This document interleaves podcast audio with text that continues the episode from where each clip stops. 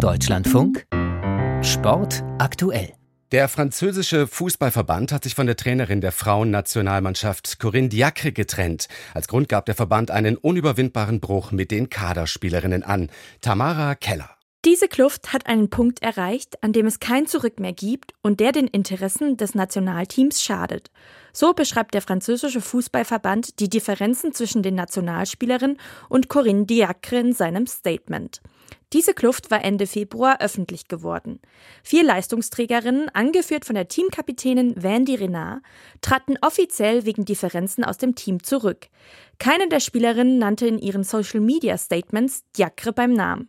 Doch trotzdem war für die Öffentlichkeit sehr deutlich ersichtlich, dass Diacre gemeint war. Sie könne das derzeitige System nicht länger unterstützen, schrieb Renard auf Instagram, und dass der Rücktritt aus dem Nationalteam auch notwendig für ihre mentale Gesundheit sei. Der französische Verband machte in seinem jetzigen Statement auch deutlich, dass man die Aktion in dieser Form nicht gut geheißen habe. Die Art und Weise, wie die Spielerinnen ihre Kritik geäußert haben, ist in Zukunft nicht mehr akzeptabel, heißt es. Der Verband erklärte, dass in der Leitung des Nationalteams ein weiterer Posten zwischen dem Exekutivausschuss und der Trainerin geschaffen werden soll. Eine Nachfolgerin oder ein Nachfolger für Diacre steht noch nicht fest. In knapp fünf Monaten beginnt die Weltmeisterschaft in Australien und Neuseeland. Es ist wahrscheinlich, dass die zurückgetretenen Spielerinnen jetzt ins Team zurückkehren.